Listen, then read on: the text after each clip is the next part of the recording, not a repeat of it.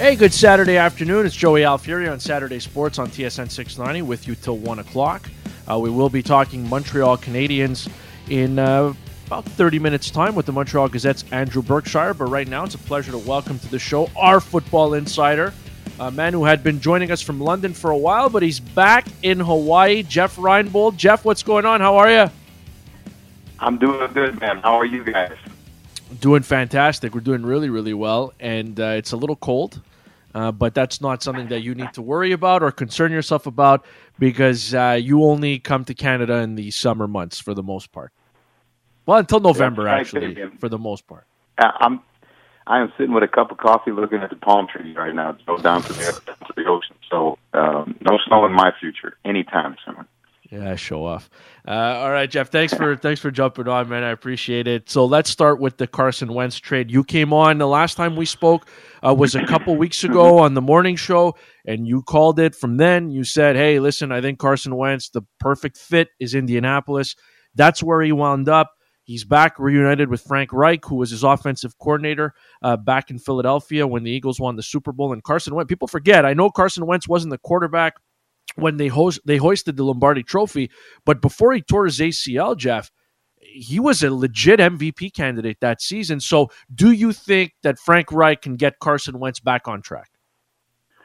Well, I think so, but you know, this is going to be an interesting trade because everybody thought when Matthew Stafford went to uh, went to Los Angeles in the trade for Jared Goff and first rounders, it was going to be like, I mean, this was going to cost a boatload, and really, uh, Chris Ballard, the GM in Indianapolis, pulled off, I think, a heist because the way this contract works, uh, once to get in order for the Eagles to get a first rounder back, it, it, he's going to either have to play seventy five percent of the snaps at, at quarterback next year, or seventy percent in the in the Colts go to, or excuse me, the Colts go to the playoffs.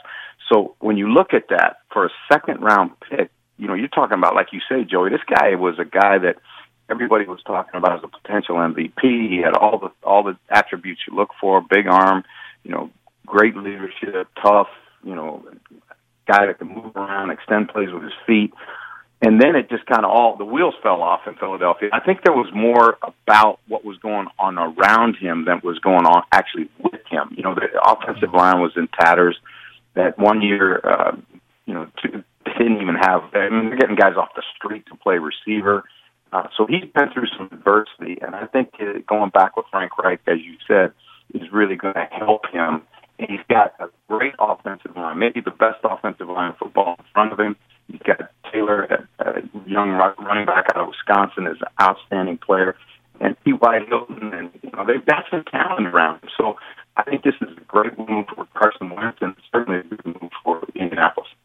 Yeah, Jeff. Sorry, your connection is just cutting in and out a little bit. I, we got the gist of what you were saying, though. But uh, is it how much of this is physical when you know when you want to rebuild Carson Wentz and how much of it in your mind is mental and as a coach I'm sure you've been in that position before where you're trying to coach up somebody who who is just shattered their confidence is just broken and how difficult is that to to rebuild that well it's a step step by step process i mean it's going to begin with the first day he comes to the facility and making him feel like he's wanted making him feel like he's the guy because I think what with what started to transpire in Philadelphia last year when they took Jalen Hurts with the second round pick, that opened up, you know, some conjecture. And you know how the media is. As soon as there's an opportunity to get you know, get a controversy brewing, especially about a quarterback controversy, controversy, they're going to jump in with both feet. And that, and then his performance started to wane, and he was getting sacked too much and hit too much. And then his relationship with Doug Pederson, the head coach, kind of soured.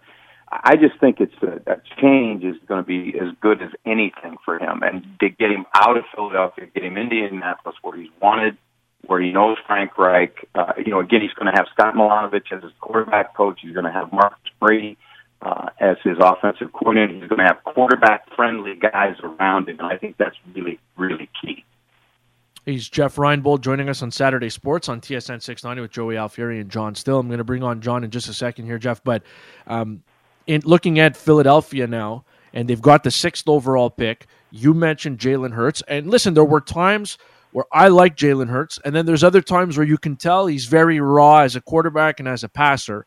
So I'm assuming they'll take a quarterback if they fall in love with whoever's at six, or if there's a trade that they see fit, you know, where they can move up into the top five. But if they go into the season with Jalen Hurts, can they win that way? I don't think they can win right now that way. Uh, now, can you talk about a weak NFC East division, right? And so you're going to have a chance, but they've got other issues. You know, they they released DeSean Jackson because they're trying to clear cap space. They're an old yeah. football team right now in Philadelphia, and they need to get younger. They need to get more dynamic. They need more playmakers, and they need to get healthy. You know, um, there's a lot of issues at play in Philadelphia when we start talking about being able to be a championship level team. I just don't see Hurts right now as consistent enough at, at that position, and that's such a critical position. He's kind of a wild. Yeah, we lost Jeff. We're losing you. We, we, you're cutting out, Jeff. I don't. We we kind of lost uh, connection there. Can you hear us? Yeah, I can hear you guys. Okay, yeah, you're you're breaking up a little bit. I don't know if we have a bad connection or not, uh, or if you can. I, want... Let me. Is it, let me move to another spot and see if that helps you. Yeah, just see maybe if you could move around. But but I, I get what you're saying with with Hurts and look, I think there's no doubt, Jeff, that the offense looked better with Jalen Hurts than it did with Carson Wentz last season. Now, whether Jalen Hurts is a finished product or not, I don't think that's up for debate. But even if he was a finished product, and listen, the quarterback, you know as well as I do, can mask a lot of warts, Jeff. But I don't think mm-hmm. that the pieces around him are ready to win either. Like I don't think there's enough talent there. This is a team that got old in a hurry, and I think their window's closed. I agree. I, I agree exactly. And the defense is old has has gotten older since the Super Bowl. You've lost two tackles. Uh, your offensive line has, you know, Kelce's at the end of it as a center, and you know you look and there's just no dy- dynamic playmakers outside. They haven't drafted well and you you know they went out and got Watt, uh, DeSean Jackson and brought him back to try and inject some juice into the offense, and that didn't work. So they've cut him now. They've got to get rid of. They've got to offload a lot of big salaries. You know the salary cap's going to come down to a floor of 180 million next year. So what we've seen in the CFL with contracts being renegotiated and all, same thing's going to happen in the NFL because the salary cap is based on their revenues, and obviously with no fans in the stands, their revenues are down also. So Philadelphia's got a like I think a long rebuild ahead of them.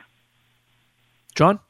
Yeah, Jeff. Uh, since you uh, successfully predicted the uh, Carson Wentz trade destination, uh, I got to pay some bills here. So, uh, where's Deshaun Watson going?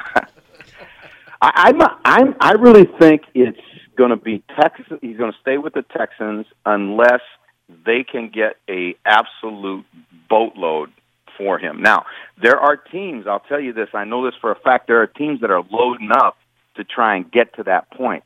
Denver, I know if he becomes Denver, if he gets on the market, will make a run at him. You know, they feel like they've got a, you know, they've got a now or never situation. They've got an aging defense and they've got some real good players on offense that they think the quarterback could be the difference.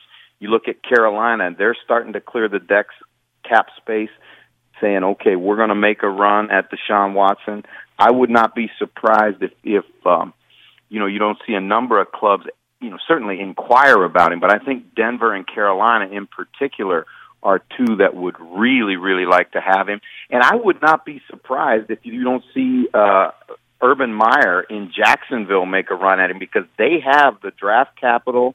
They could give that first round pickup. Trevor Lawrence could be the long term answer, I think, in in for the Texans and build around Trevor Lawrence. You get a guy out of your building that's not happy about being there in Deshaun Watson, and you've got a team in Jacksonville that has both money and draft picks that you know uh, make him a guy that you'd say could happen. Do you okay? Well, would you trade the first overall pick for Watson if you were Jacksonville? Because I think the one thing that listen, there's no denying that that Watson's a great quarterback, Jeff. Uh, he's you know one of the best in the league right now, but but the first overall pick, although it's risky because you've you've never seen Trevor Lawrence play a snap of pro football, you do have that cost certainty in that rookie contract. But I know that salary isn't a problem for Jacksonville. They've got a boatload of cap space. So if you were Jacksonville, would you give up that first pick? I would because I'm going to tell you something. Look historically. Look at the you know look at the first round quarterback drafts, and for for every Josh Allen, there's a Josh Rosen, and that's the problem with quarterbacks in the first round. They're all overvalued. Now, Trevor Lawrence, I think, is going to be a fine pro, but you've got a 25 year old guy in Deshaun Watson who's been there, done that, understands the pro game, is one of the top five dynamic quarterbacks in the National Football League, and he brings you star value right away. I think it makes complete sense for both franchises because if you look at the teams, as crazy as this sounds, Jacksonville's closer to being being good than the Texans are. And so uh, I really think, you know, with uh, Chark and, you know, they've got a great young running back, some good offensive linemen. I think Jacksonville is not that far away, and certainly Deshaun Watson would elevate that team. Look what he did with the Texans. I mean, he's by his own, just almost sheer will, got him into the playoffs, you know, two years ago and had a chance to beat Kansas City. Is Jeff Reinbold joining us in Saturday Sports on TSN 690. How much does J.J. Watt have left in the tank? Well, I'm going to tell you guys, he's got enough that a lot of people are interested in him. You know, I think there are three main teams that you would say this would be a good good marriage. Green Bay, obviously, because he's a Wisconsin kid. He's you know he's a legend in Wisconsin from his time at, uh, uh with the Badgers. He would give them a inside pass rusher that they need so desperately. When you looked at when you looked at Green Bay last year, you know they had the two Smith brothers, or I call them Smith brothers, not brothers, but the two Smiths on the edge were really, really good pass rushers, but they had a- absolutely nothing inside. He could go sink down in there and play in a rotation. I think he, people people got to understand he's going to have to be a rotational player. He can't be a 60 play a snap a 60 snap a game guy. He's got to go to some place where he can roll through. I think Buffalo makes a lot of sense. They want guys that love football. They want guys that you know are effort guys. He he's tailor made for what they what they need. He would give them a bump, I think, and they need a bump right now in terms of their outside pass rush. Epenesa is not, you know, he's getting better, but he's not there yet. And uh, you know, again, I just really feel like that would be one that, that makes a ton of sense to me too. And you know, but there are going to be a lot of people that are going to go after him because people like Tennessee is another team that has is zero pass rushers. And, you know, they've learned the hard way. You look at the money that they spent for Jadeveon Clowney, got absolutely nothing back for him. I mean, teams are going to start to get more uh, frugal, I guess is the term now, as the salary cap numbers shrink on free agents because every free agent's overpriced. What's on the docket today in uh, Hawaii? I'm going to the water as soon as we are done, my man. I don't. I can't really? decide whether I'm going to snorkel or whether I'm going to surf. One of the two. Oh yeah. Maybe maybe both, Joe. Maybe yeah, both. yeah, yeah. If I if I don't went limit to the yourself, water, Jeff. Don't limit yourself. Live your yeah, life. If I went to the water right now, Jeff, uh, I, I don't know how long I'd last out there because uh, it's frozen You solid. probably- I, I was going to say you probably have to cut a hole to get in it. yeah, the uh, the Lachine Canal does not look so friendly to me right now. But uh, thanks for waking up early uh, for us. We appreciate it, and uh, let's talk again real soon. Okay. All right, my guys. Thank you so much. That's Jeff Reinbold. He's a special teams coordinator with the Hamilton Tiger Cats right now. He's got 40 years of coaching experience at the pro and college ranks. He's also uh, an NFL analyst for Sky Sports over in the UK. That's uh, John Still territory. Uh, Jeff Reinbold is uh, Mr. Worldwide. He's big everywhere. And uh, we really appreciate him joining us on the program. And look, it's going to be interesting. He brought up some some interesting things there, right, with Deshaun Watson, uh, John. And I don't know. I I still I don't see how the Texans can repair the damage, eh, but at the same time, they're in a little bit of a difficult spot because he has a no trade clause, which is pretty rare in football. But it's not like you can shop him around and get the best offer because he's got final say no matter where he ends up. Yeah, and um, I agree with with Jeff where the Stafford Goff deal we felt like it was going to set the market, but for for Carson Wentz. But I feel like Carson Wentz, uh, all of the noise the last two years in Philadelphia about not just the stuff on the field where he sunk to depths. I don't think a lot of people thought that he was going to when he was so successful it's the the off field stuff as well. Apparently, not getting along with teammates and uh, acting kind of diva ish. Uh, something I spoke about yesterday.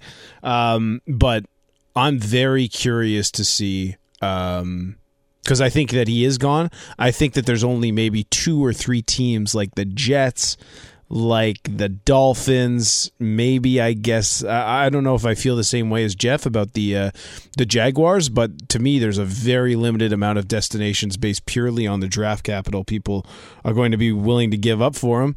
But to me, the most interesting thing was I'm I'm all in on the JJ Watt train, man. I got to see where JJ Watt is going to end up. I think he's going to change uh, change uh, a team like Buffalo from being a team that cannot get any kind of a pass rush, where just him being able to potentially even draw a double team could really open things up for either them or Green Bay. So I'm very interested to see what happens with JJ Watt.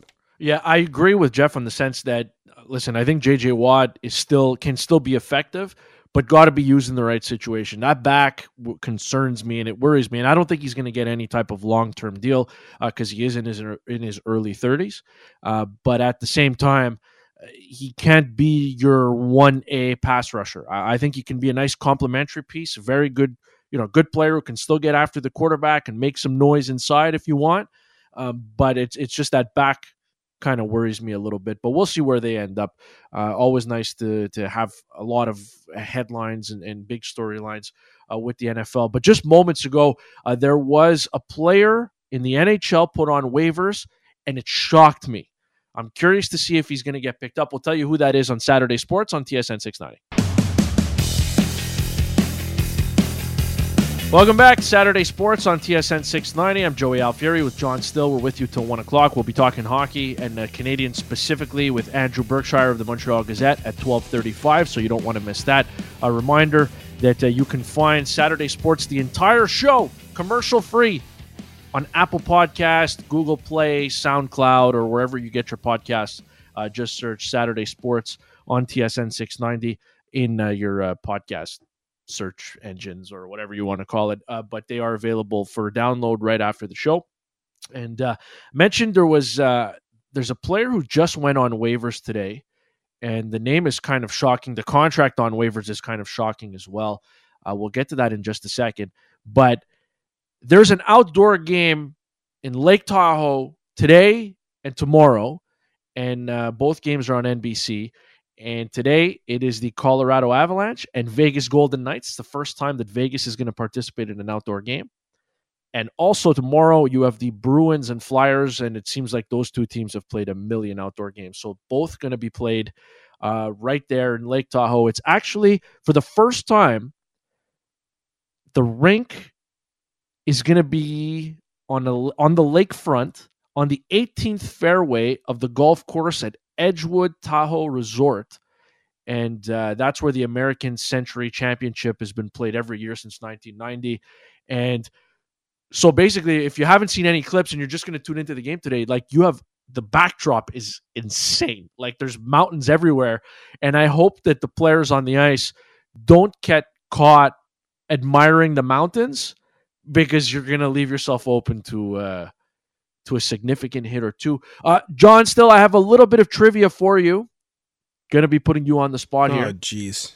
So basically, um, looking at it right now. So the Flyers, Claude Giroux and Jakub Voracek have both scored two goals, and so is Jonathan Toews. There's a bunch of guys, but two guys that are playing this weekend outdoors have scored two goals uh, in uh, in outdoor games in their careers. There's two players who have scored more than two goals. The all time leaders in outdoor goals in NHL history. One is Eric Fehr. He has three goals in three games.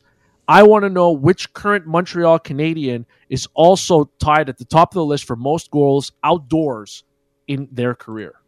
Three goals in two games. Ooh, you know what I'm going to go with because because uh, the NHL's dumb and they insist on playing games out in the middle of nowhere uh, in the middle of the uh, summertime. Yes, I'm going to go with uh, Tyler Toffoli. Well done. Three goals in two outdoor games. Thank you, thank you, uh, thank you. But but all three goals came in one game last year, uh, the Stadium Series game that was uh, LA against Colorado last February. He scored a hat trick. He, he he finished off the hat trick with an empty netter, and I think he scored all three goals for the Kings in that game. So Tyler Toffoli and Eric Fehr are the all-time leaders Eric in outdoor goals. Yeah, Eric. I don't Fehr remember the Capitals playing all that much outdoors. Yeah, but wasn't he a Penguin at one point? Or oh, no? he was. No, he was. A, he was a Penguin at one point, but I don't know. Like, interesting. Because didn't was he the one who hit Sidney Crosby? No, I don't think he was a Penguin. I think he was. He's the one who hit Sidney Crosby in the outdoor game when Crosby ended up getting missed a bunch of time with a Oh, concussion. that's right. That is right. Uh, but I think he no, he did play for the Penguins at one point. he did right. He definitely. He's a uh, former first round pick. I remember he, took, was a big uh, scorer in junior. Yeah, he took the waiver wire life. Let's just say that later on in his career. So there's okay. I just be I'm looking it up now. Yeah, he's there's, you're there's right. so he many teams. Yeah, he played for Washington Oh on wow, two there's not that many occasions. teams at all. There's just the Capitals, Penguins, and Leafs, Sharks, and Wild, but the Sharks and Wild were uh, one year flings. the Leafs. I totally don't remember him with the. Leafs I don't remember whatsoever. that either, but it was five games. That's probably why you don't remember it. So Tyler Toffoli, no player in NHL history has scored more goals outdoors than Tyler Toffoli. He's tied with Eric Fehr. Uh, the other thing I wanted to mention very quickly: Adam Henrique has just been placed on waivers. Uh, he is with the Anaheim Ducks right now. He's in the second year of a five-year, twenty-nine point one two five million dollar deal. It comes with a cap hit of five point eight two five million dollars per season. Uh, he's got he's coming off a season in which he scored. He didn't pick up many points. Um, looking at it now, he had 43 points in 71 games last year with Anaheim, but he did score 26 goals. So I mean, he was you know he was flirting with a 30 goal season. Had they played 82 games, he would have fallen. He was on pace to fall just short there. What a weird week think- for the Yeah. Anaheim Ducks centerman. I mean, they they acknowledge that they're not going to ask Ryan Getzlaf to move his no move trade clause, Yeah. and then on top of that, they decide to put a guy on waivers, or they just signed to a very long term extension. Very very Yeah. strange. I wonder if they'll find a taker there. I don't think you'll find a taker on waivers. I think you're going to have to. It's one of those situations where you'll have to eat some, you know, eat some of that contract. Uh, but yeah, Adam Henrique, 26 goals last year, almost six million dollar cap hit, and he's got uh, this year and three more years left on his deal. So uh, I don't think he's going to get claimed. But uh, weirder things have happened in the NHL. I just I don't know if there's a team who's not spending money that would be interested in spending money on him. But he's 31, and there's just there's so much term left on that deal. Uh, and he's got three goals and one assist this season. I just, I don't know. I don't know that that's going to happen for the Anaheim Ducks. Maybe they get a little bit of cap relief by putting him on the taxi squad, but I think it's going to have to be a trade where they eat some money. Uh, but uh, Adam Henrique finds himself on waivers here this afternoon. That transaction was made just afternoon.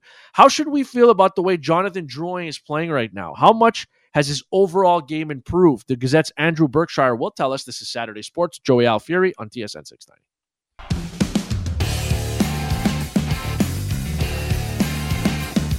It's hung up along the boards. Canucks get it back, given away though by uh, the Canucks and Anderson pokes it ahead in a break. Drouin all alone to the backhand. He scores. What a maneuver! What a finish by Drouin, and it's four to two Montreal. Three, two, one. Welcome back. It's Saturday Sports on TSN 690. I'm Joey Alfieri uh, with you till 1 o'clock with John Still. And uh, we do have Montreal Canadiens hockey finally back tonight on TSN 690, tonight and tomorrow, as the Canadiens will take on the Leafs tonight, since tomorrow night. And we have coverage beginning at 5 o'clock to talk about that. And Jonathan Drouin, who's, that's the only goal he scored in 2021, but he, is he better? Is he a better player? Uh, we'll break that down with Andrew Berkshire of the Montreal Gazette, who wrote this week uh, by the numbers Canadiens Drouin hit stride on both sides of the puck. You can find that at MontrealGazette.com. Andrew, what's going on, man? How are you? Uh, not much. Just getting the kids packed in the car to go skating. Oh, skating. How old uh, are the kids? Well, the youngest is only about ten months, and the oldest is three. so the youngest is going to go in a stroller, getting pushed Okay. around by his mom. But uh, the the oldest gets to gets to learn. He started last weekend. Do you have any, uh, like, is there uh, flashes of uh, Connor McDavid out on the ice there in the, uh, Oh yeah, the Berkshire sure, family? You know? I, I'd say more like uh, Brendan Gallagher, maybe, because you know he kept Okay. on falling and getting right back up. Hey, there's Same nothing wrong with that. Th- There's nothing wrong with that. yeah, that's my uh, that's how I skate. I'm uh, usually on my hands and knees. It's a little my my my style resembles like Jesperi Kotkaniemi a little bit, like rookie season. Um, so yeah, so they're uh, they're a leg up on me, I'm sure. Uh, but with Drouin in particular, I wanted to just touch on on the article you wrote in a little bit more. Um, does he want to come on with us? He's he's trying to. He he always wants to get on the radio. He wants to That's talk as good. long as I'm on the phone. It's all good, man. So with Drouin in particular, I, I thought um, the the insight you brought to the to the defensive part of this game and, and the reduced high danger chances was was very interesting when he's on the ice. So how much better is he defensively this season than he was a year ago? It's all about mental mistakes, right? And Drouin, he, he's not a guy that doesn't try defensively. I think he kind of gets that reputation from people who just see bad things happening and assume that it's a player not giving their all. And it's just his instincts defensively are not great. He doesn't necessarily go to the right areas. He doesn't respond in dynamic situations the way that you want a top end defensive player to respond. So it's like it's one of those things where you can coach systems as much as you want, but you can't create dynamic situations in practice that are as fast as game speed. It's just not possible. So when those situations happen, oftentimes he just bites the wrong way or reacts poorly and he gets caught. And this year he hasn't really been doing that. Now part of the reason for that is because obviously with on his line he's the tertiary forward in terms of defensive situations, right? The other two guys are carrying the bag for the most part. But he's been really good. Like he just isn't making those panic plays that you are kind of accustomed to seeing Jonathan Drouin play uh, make.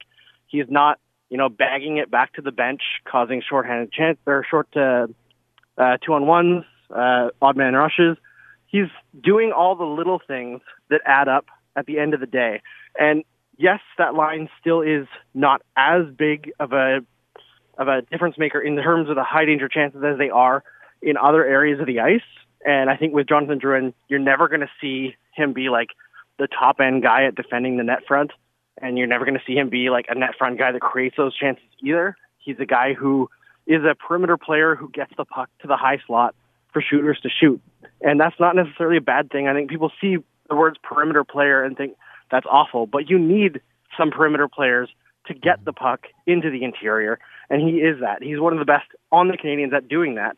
So it's just he's finally insulated with the players he needs to play with to be successful, and it's been a revelation so far this season. And, and Andrew, I think it's a lot of it is expectation, and I mean the Canadiens did it to themselves too. Like Yes. you know, giving up Sergachev was a big deal. Uh, they thought you know he came in. They they mentioned right off the hop before even seeing him play at all before training camp. They said this guy has a chance to be a center, and he was supposed to be a star. The draft status, you know what I mean? Like it's just everything pointed to this guy having superstar potential, and I think that that's where a lot of the you know that hate that quote unquote hate the haters are out for jonathan Drouin just because he hasn't necessarily hit the ceiling that kind of we created for him he hasn't lived up to the hype but I, I think he's still he's off to a nice start this is a pretty good season and if he's a 50 to 60 point player it's lower than i thought he his ceiling would be but i've got plenty of room for a guy like that on my team even in my top six Yeah, absolutely. And I think people conflate puck skills with like talent for producing points, right? right And Jonathan Drouin is like top 1% in the entire league in puck skills. He's just a fabulous stick handler. He's going to make an entry when he's challenged. He's going to make people look foolish if he has a chance to make a big deke. He, he has that stuff, and that flash makes people think, oh, this guy's going to score a point a game. Well, there's a lot of other things that go into it that Drouin doesn't necessarily have. You know, part of it's a goal scorer's instinct. Part of it is just that like drive to the net that you kind of have to have in today's game. And it's not a knock on him. Every player has their faults. But like you said, a 50 ish point player is what he's already been for the Canadiens in seasons where he's been, uh, you know, kind of thrown to the wolves and criticized. So I, I think if he can hit even higher than that going forward with uh, a lineup this deep, that's fantastic for the Canadiens. And he's not overpaid. You know, he, he is paid about appropriately for the production that he puts up. And he's a very important part of the team because he has a unique skill set on the roster.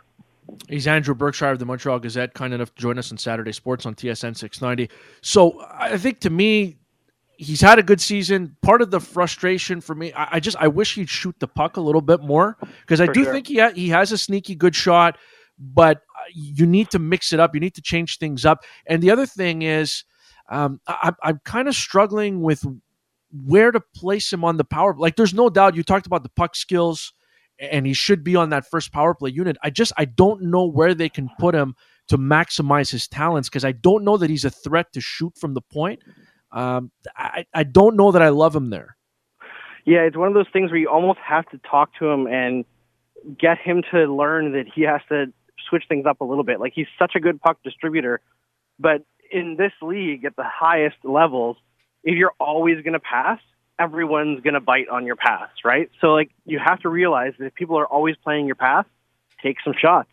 And Drouin has, like you said, a sneaky good shot. I think he can play the half wall.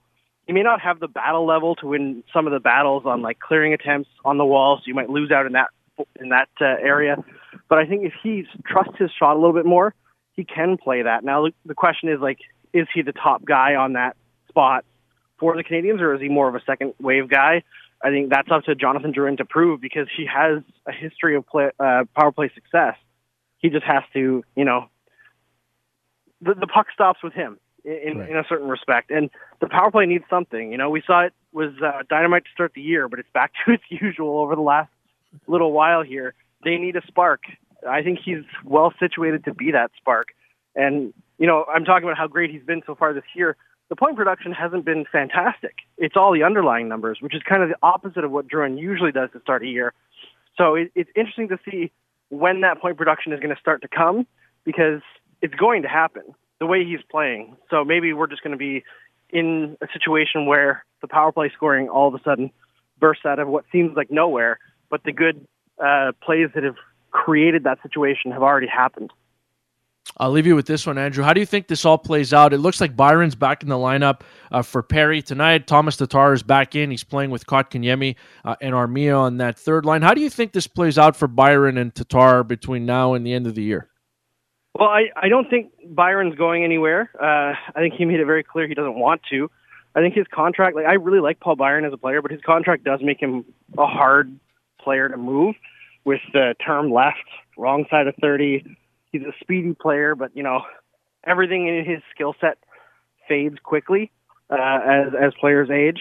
He's not like a, a big time possession driver per se. He's just one of those guys that he fits on a team really well because there's always going to be an opportunity to create a breakaway with Paul Byron, right? It's just the plays that you need to break a game from your the bottom end of your lineup he can provide, and he's a good penalty killer on top of it. So he brings value. I just don't know if it's you know three million dollars of value value for multiple years left. And Tatar, I would be very shocked if they move him, just because I think they're going for it. I think they know they only have a limited amount of time with you know Petry, Price, and Weber both playing or all playing well, so they have to go for it. But I, I don't see it a spot for Tatar going forward because he's going to be more expensive, getting older. It's one of those situations where it's so hard to make the decision to let go of Tatar as an unrestricted free agent and essentially get just the remainder of the season in the playoffs for him. But you have to make those tough decisions, and they have Caufield coming in. So you have a, a maybe not perfectly ready, but an able replacement enjoy the time at the rink with the family, all right? And apologize to the kids that I uh, that I I held you up. I tied you up there for a little. I will. I'll talk to you soon.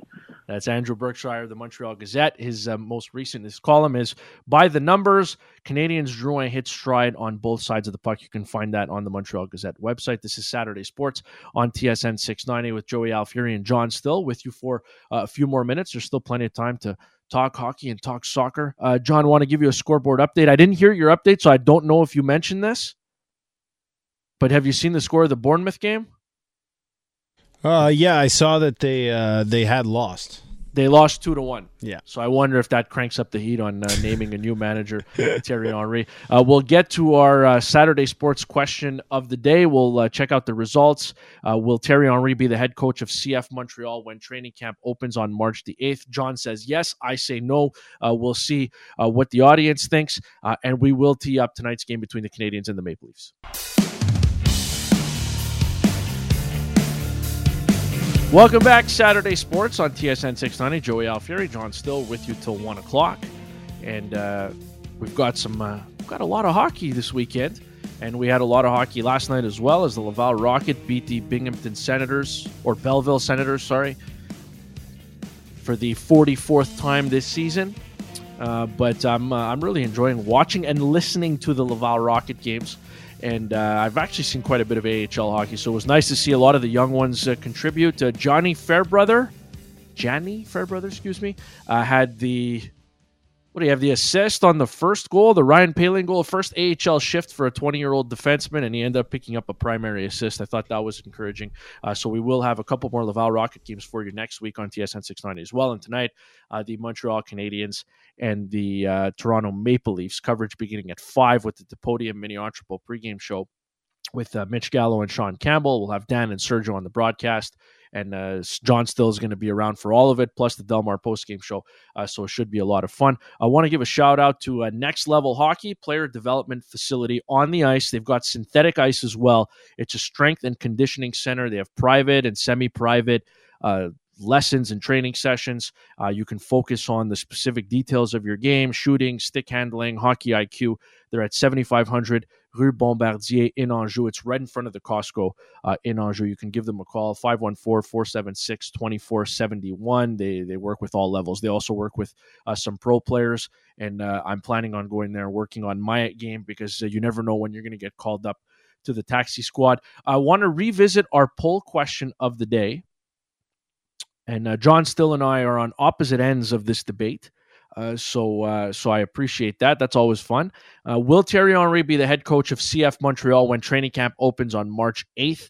I say no. John Still says yes. 75.6% of you agree with me, and 24.4% of you agree with John Still. Uh, I don't necessarily take that as a slight to you, John, uh, but you're definitely being bold with this prediction just because Bournemouth, as we mentioned, they lost today and it looks like they're making they're trying to make a splash here uh, with uh, with the name coach, and it looks like Thierry Henry might be at the top of the list there.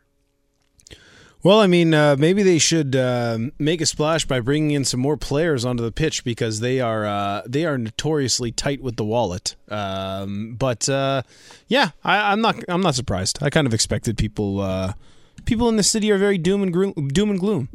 they're very. Uh, they're always very worried. Uh, the Canadiens are doing quite well. Uh, they play poorly for a few games. All of a sudden, the sky is falling. Uh, a week later, Josh Anderson is making Team Canada. You know, there's all kinds of stuff. It's always happening in this city. It is, and look, I- I'm really I'm curious to see how it plays out. I I think he's gone, and I don't think it's as much of a foregone conclusion as everybody thinks with Wilfried Nancy taking over. But I do think that Nancy is the only one on the staff in the organization that I'm comfortable saying, yeah, this guy can do the job if Thierry Henry takes off. Like I, will say that. But I do think that they may look at a couple of outside hires. Now the problem is, you know, over in Europe, they're very much, you know, they're right in the middle of their season. So, you know, what kind of coaches are going to be available and, and who are you going to get that's comfortable enough uh, to jump into MLS with three weeks before training camp or two weeks before training camp? Uh, and then the other thing is, is, you know, you're, you're a couple of weeks away from the MLS season starting. You're not going to be able to interview somebody on another staff. You're going to have to find somebody who was jettisoned uh, at some point during the offseason or in the last couple of years. So, I, I do think all signs point to to Will Nancy taking over, but I do think they're going to do their due diligence. They're going to go through an interview process. But man, the timing could not be worse. Uh, John, it was fun. Maybe we'll have an answer to this, you know, to this poll question by next Saturday. Uh, maybe Thierry Henry will, oh, uh, will get a new uh, job by then. I have a feeling we will have an answer. Either I think so uh, too. Either uh, he will be there, or they will have a appointed a new manager. I'm just, I'm kind of, I'm, I'm I would be pretty surprised, let's say that, if he actually ended up being hired by AFC Bournemouth for a whole host of reasons that you can check out now on the podcast for uh, for Saturday Sports. That's right. Yeah, if you missed any part of the show, you want to listen to the entire show commercial free. Uh, you can find it on Apple Podcasts, Google Play, wherever you get your podcast. Basically, just search for Saturday Sports on TSN 690. Shout out to uh, John Still uh, for getting that up there in short order. Uh, thanks a lot, buddy. We'll talk again next week. Cheers, bud. All right. Thanks to uh, Andrew Berkshire from the Montreal Gazette for joining us talking Habs. Uh, thank you to Jeff Reinebold, who broke down the NFL picture for us. And uh, also thank you to Sofiane Benzaza, who talked CF Montreal and Thierry Henry with us as well. Uh, if you missed anything, like we mentioned, you can go to uh, Saturday Sports on TSN 690, wherever you download your podcast, and you can subscribe, leave a positive rating. Uh, we definitely appreciate that. Enjoy the hockey game tonight. The Canadiens are back. Coverage begins at 5 on TSN 690.